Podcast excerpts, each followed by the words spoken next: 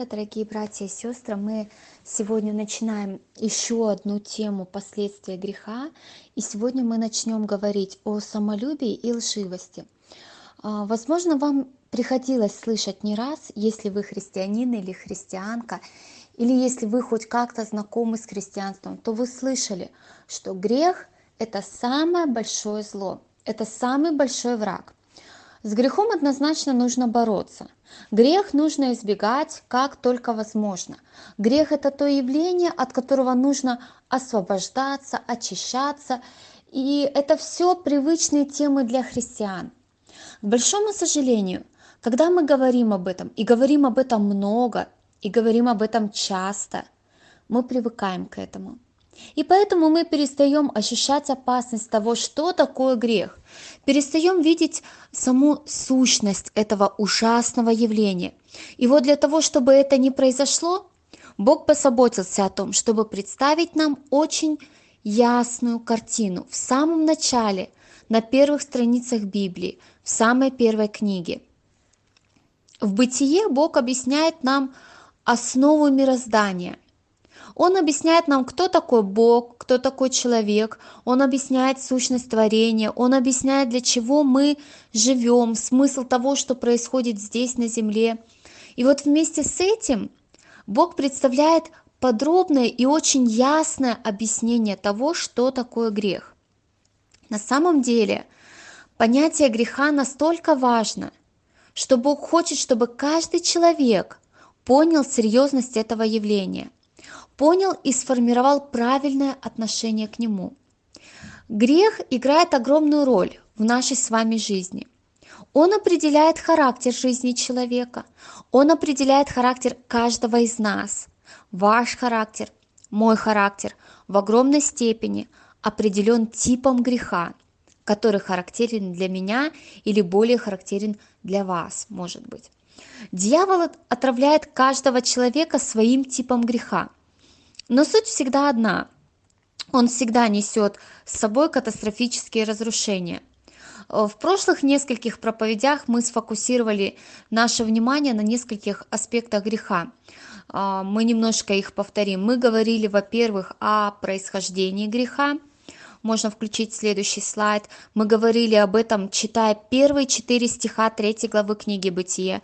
Мы говорили о том, что грех начинается, во-первых, сомнения в Боге. Дьявол посеял сомнения в Боге. Дальше он движется к недоверию Богу. То есть человек начинает не доверять Богу. В конце концов он подходит к своей кульминации. И эта кульминация – не что иное, как независимость от Бога.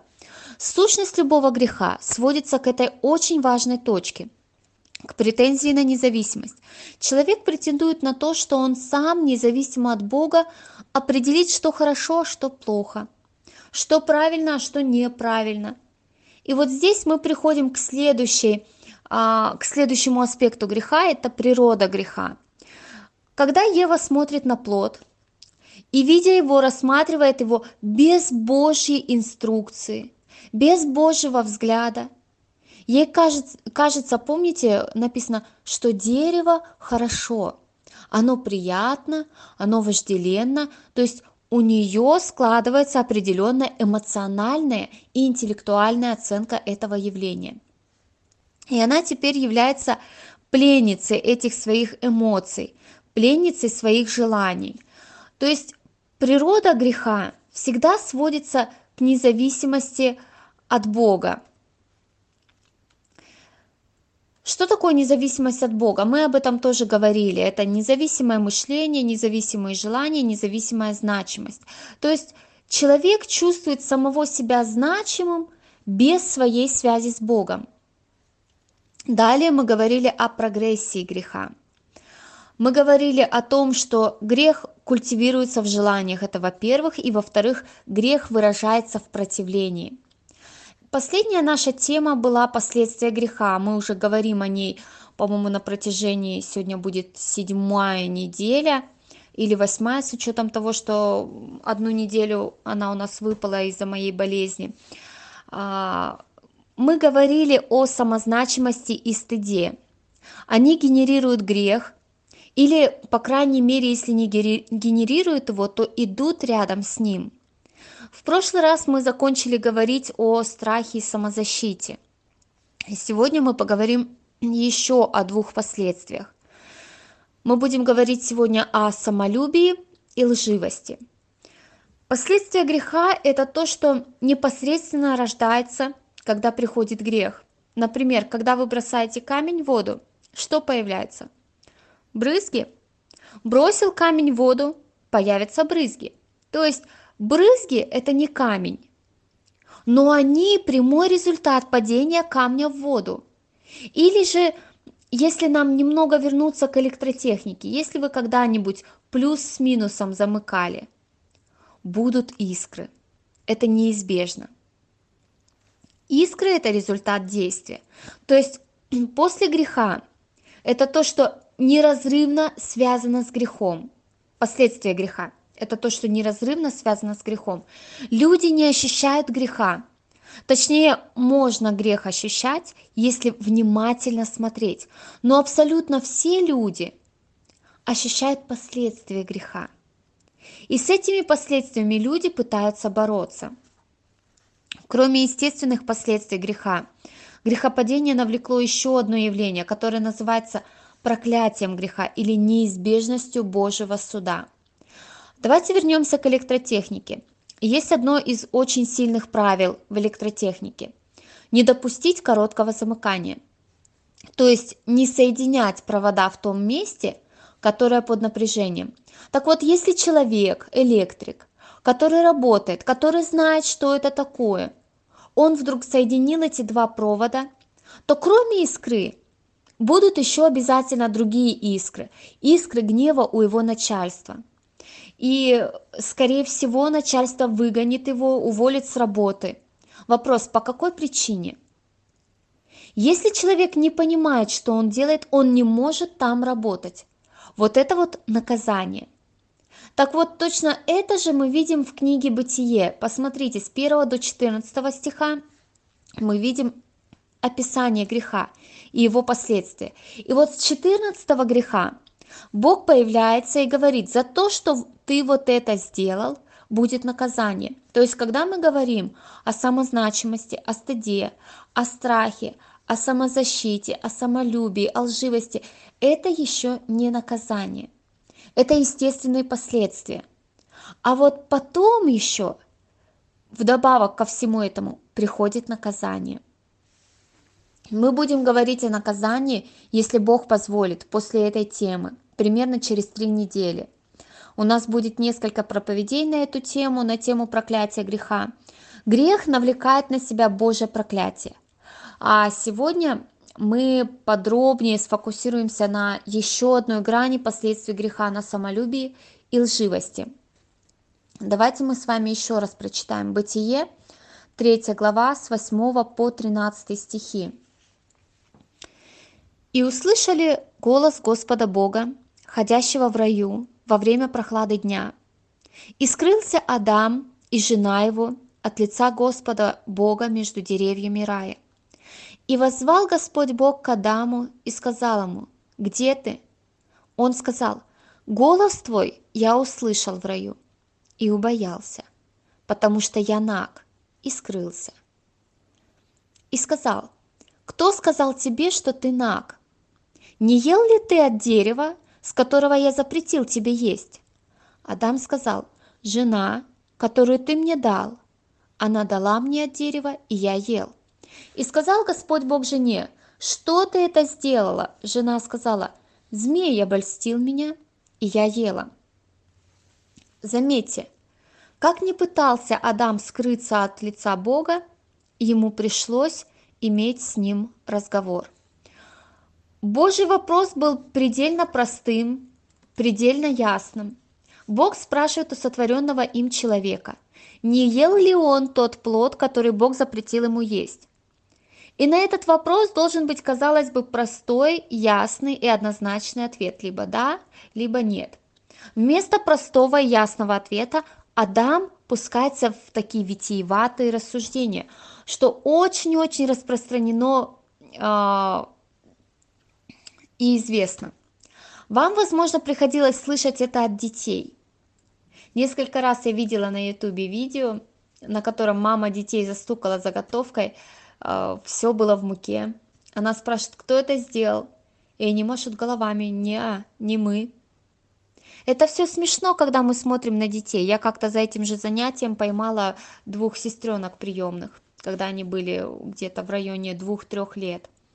Вот, они были как Адам и Ева и в муке еще вдобавок. Но это все, да, это смешно, это забавно на детей смотреть. Но потом из этого вырастает взрослый человек. И он делает то же самое. Вместо простого ясного ответа они пускаются в витиеватые рассуждения о том, что же произошло, почему произошло. Мне это очень напоминает психологию. Разобраться в себе, найти виноватого и освободиться от чувства вины. Очень просто. Суть этих рассуждений очень ясно заложена в том, что отвечает Адам Богу. Он понял, что спрятаться от Бога невозможно. И тогда Адам пытается выгородить себя или оправдать себя. И обратите внимание на то, как он это делает. Он пытается переложить свою вину на других. Вот в этом сущность грехопадения. В этом сущность того, что происходит. Причем, когда он это делает, он обвиняет, заметьте, кого? Две самые дорогие личности, которые существуют во Вселенной. Во-первых, он обвиняет свою жену, и во-вторых, он обвиняет Бога. Вот здесь самое первое, что мы видим, мы видим, как ценность своего собственного «я» поднимается выше всего остального. Для Адама в момент угрозы, угрозы его собственного «я» нет ничего более ценного, чем вот это «я». И он просто безбожно сдает свою собственную жену. И он точно так же абсолютно бессовестно обвиняет Бога. Хотя Бог его предупреждал об этом. Это первое, что мы видим, это первое, что бросается в глаза. Это яркое последствие грехопадения, яркое последствие любого греха. Вторая проблема была в том, что весь ответ Адама был пропитан лживостью. Он лживый, и здесь многие огромные последствия неприятности, которые связаны с этим явлением. Давайте посмотрим сначала, разберемся с опасностью вот этого самолюбия и на его корень. И дальше мы будем смотреть на его плоды, которые выражены в лживости. Итак, первый пункт сегодняшней проповеди – это независимость как центр рождения самолюбия. Мы говорили о том, что самолюбие рождается, как и все остальное, вне зависимости от Бога. То есть, когда мы говорим о том, почему люди самолюбивы, есть одна очень яркая причина. Потому что однажды человек встал в позицию, где он считает себя независимой от Бога субстанцией. До того, как Адам согрешил, его жена и Бог были самыми дорогими для него личностями. В самый первый раз увидев Еву, Адам посвящает ей свои первые стихи. 23 стих 2 главы. «И сказал человек, вот, это кость от костей моих и плоть от плоти моей. Она будет называться женой, ибо взята от мужа. Последствия грехопадения все изменили резко – Адам не просто предъявляет претензии к Еве, он предательски пытается защититься ею. Бытие 3 глава с 11 стиха. И сказал, Бог, кто сказал тебе, что ты наг? Не ел ли ты от дерева, с которого я запретил тебе есть? Адам сказал, жена, которую ты дал мне, она дала мне от дерева, и я ел. Когда мы смотрим на это явление, нам кажется – какой же нехороший человек этот Адам. Вот здесь он любил свою жену, а здесь он уже не любит свою жену. Вот здесь как-то выгоду свою собственную ищет за ее счет. В действительности, друзья мои, посмотрите вот на этого неприятного человека и поймите одну вещь. Это все мы. Вот то, что делает Адам, касается всех нас. Мы пойманы между этими двумя напряжениями. С одной стороны, мы хотим любить этих людей, разных людей, детей, мужа, жену, родителей. И мы даже делаем серьезные шаги в этом направлении. И мы, подобно Адаму, вполне искренне поем дифирамбы им. Вполне искренно. Но приходит момент, когда наше «я» вскрывается. И в этот момент все изменяется. Причина этого в нашей глубоко существующей в нашей натуре греховности. Это очень ярко видно здесь. Включите, пожалуйста, следующий слайд. Давайте прочитаем. Отвержение Бога как наивысшей ценности неизбежно делает наивысшей ценностью человеческое «я». Понимаете? Это очень важно. Если мы отвергаем Бога как наивысшую ценность, то наше «я» становится наивысшей ценностью, становится Богом для нас. Вот представьте себе, была одна ценность у человека – это Бог. Он был наивысшей ценностью. С того момента, как только человек отвергает Бога как наивысшую ценность, он попадает в положение, в котором неизбежно наивысшей ценностью будут не другие люди, не кто-то вокруг. Будет он сам. Будет его собственное «я». И вот это то, чем мы все живем. Если Бог позволит, в конце этой главы мы коснемся темы первородного греха, то есть каким образом грех Адама стал частью каждого из нас. Это тоже на самом деле очень важная часть. Но сегодня мы просто констатируем этот факт, он очевиден – то, что произошло с Адамом, имеет место в каждом из нас. Давайте вернемся к нашей схеме, о которой мы начали говорить в прошлый раз. Самая последняя схема с, прошлого, с прошлой проповеди. Включите следующий слайд. Мы говорили о том, что самые разные проблемы, которые есть, чувство неполноценности, обида, злость, ненависть, ревность, самовозвышение, надменность, беспокойство, уныние, тревога, депрессия и так далее и тому подобное. Все это растет из нашей независимости, претензии на нашу независимость от Бога. То есть вот эти все проблемы невозможно решить без решения проблемы отношений человека с Богом. Сегодня мы говорим о третьей ветви – о самолюбии и лживости. И мы подробнее посмотрим, как это практически касается каждого из нас. Точнее, мы начнем смотреть. Давайте еще раз посмотрим. Третья глава, 6 стих. «И увидела жена, что дерево хорошо для пищи, и что оно приятно для глаз и вожделенно, потому что дает знание. И взяла плодов его и ела, и дала также мужу своему, и он ел». Вот смотрите, в данной точке Ева стоит в таком положении, в котором она смотрит на дерево, на плод своими собственными, независимыми от Бога глазами. Раньше она зависела полностью от Него. Что Бог сказал – хорошо. С тем Ева соглашалась – это хорошо. Если Бог сказал про что-то плохо, Ева с тем соглашалась – это плохо. Она была гармонична с Богом в своих оценках, в своих желаниях, в своих чувствах. И поэтому не было дисгармонии, не было диссонанса. Теперь Ева становится в положении вне Бога. И она теперь не, независимо смотрит на явление. С одной стороны Бог, с другой стороны плод. Но посмотрите, что играет ключевую роль в ее решении съесть этот плод. Следующая картинка, посмотрите внимательно. А, я представила это в виде весов, у которых есть две чаши. На одной стороне на одной чаше весов лежит Божий запрет. Там Бог. Бог не хочет, чтобы я ела. Бог запрещает мне есть. Бог ограничивает меня, мои желания, мои стремления в данной точке. Это все на одной чаше весов. Посмотрите теперь, что на другой чаше весов. А я хочу. А мне приятно. А мне будет хорошо. Заметьте, что играет здесь ключевую роль человеческое «я». Это он, с одной стороны, это он запрещает, это он думает, это он хочет, а я? а я считаю так, а мне будет хорошо, а мне будет приятно. Друзья, вот это самолюбие. Вот это корень человеческого эгоизма. Это когда мы соприкасаемся с Богом или с кем-либо другим. Наше «я» всегда будет перевешивать. Мы можем где-то уступить, мы можем где-то согласиться, мы можем где-то на какое-то время терпеть.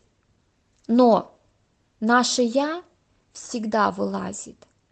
Оно всегда требует своего, оно всегда хочет, ему приятно, и оно хочет того, что ему приятно, то, что будет хорошо.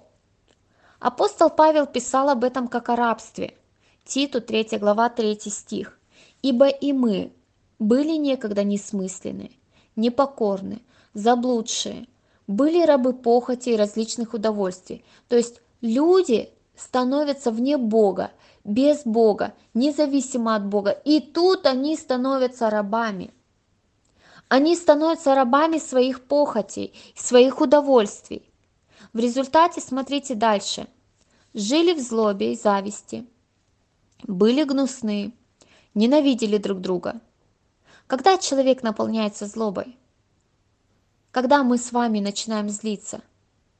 Когда наши желания – не удовлетворяются, когда то, на что мы рассчитывали, нет.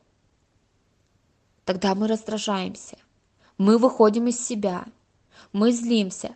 Когда кто-то обошел нас, забрал то, что хотели получить мы, и зависть, когда у кого-то есть, а у меня нету, это то же самое.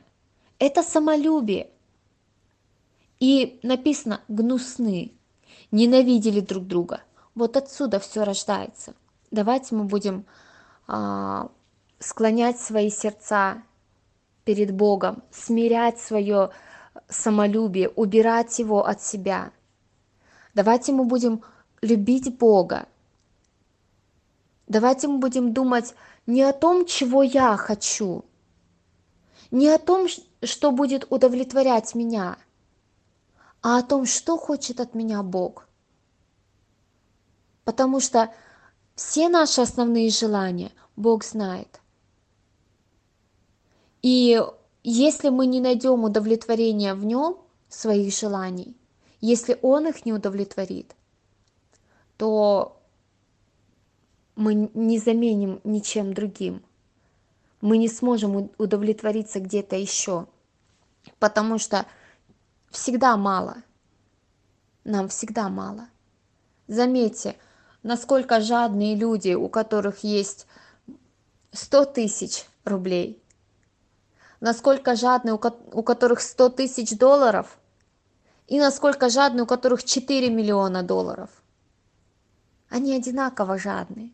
И даже более того, жадность растет и растет. Он не потратит эти деньги за всю свою жизнь.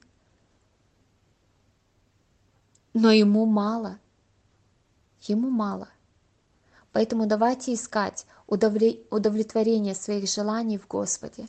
Давайте мы склоним наши головы и помолимся. Дорогой Господь, я благодарю Тебя за то, что Ты даешь нам и желание, Ты создал нас желающими. И то, что мы должны желать, сокрыто в Тебе. Господь, я прошу Тебя, чтобы мы искали того, что Ты хочешь для нас – чтобы мы добивались этого. Господь, я прошу Тебя, чтобы мы не ставили свои желания на первый план, не возносили свое я, свое вот благополучие, свою удовлетворенность выше Тебя. Чтобы мы умели признавать свою вину, чтобы мы не пытались выгораживать себя там, где это не надо – а это зачастую нигде не надо. Господь, я прошу Тебя, Ты дай нам мудрости, дай нам смирение, научи нас правильно реагировать на ситуацию. Господь, прошу Тебя, храни нас в эти дни, в сегодняшнем дне, на этой неделе, в этом месяце, в этом году, Господь, чтобы мы помнили об этом всегда – каждую минуту, каждую секунду, что наши желания могут удовлетвориться только к Тебе. И к тебе не надо пробиваться лживостью, не надо никого обманывать. Просто можно довериться тебе и жить так, как ты хочешь. Помоги нам это сделать во имя Иисуса Христа. Аминь.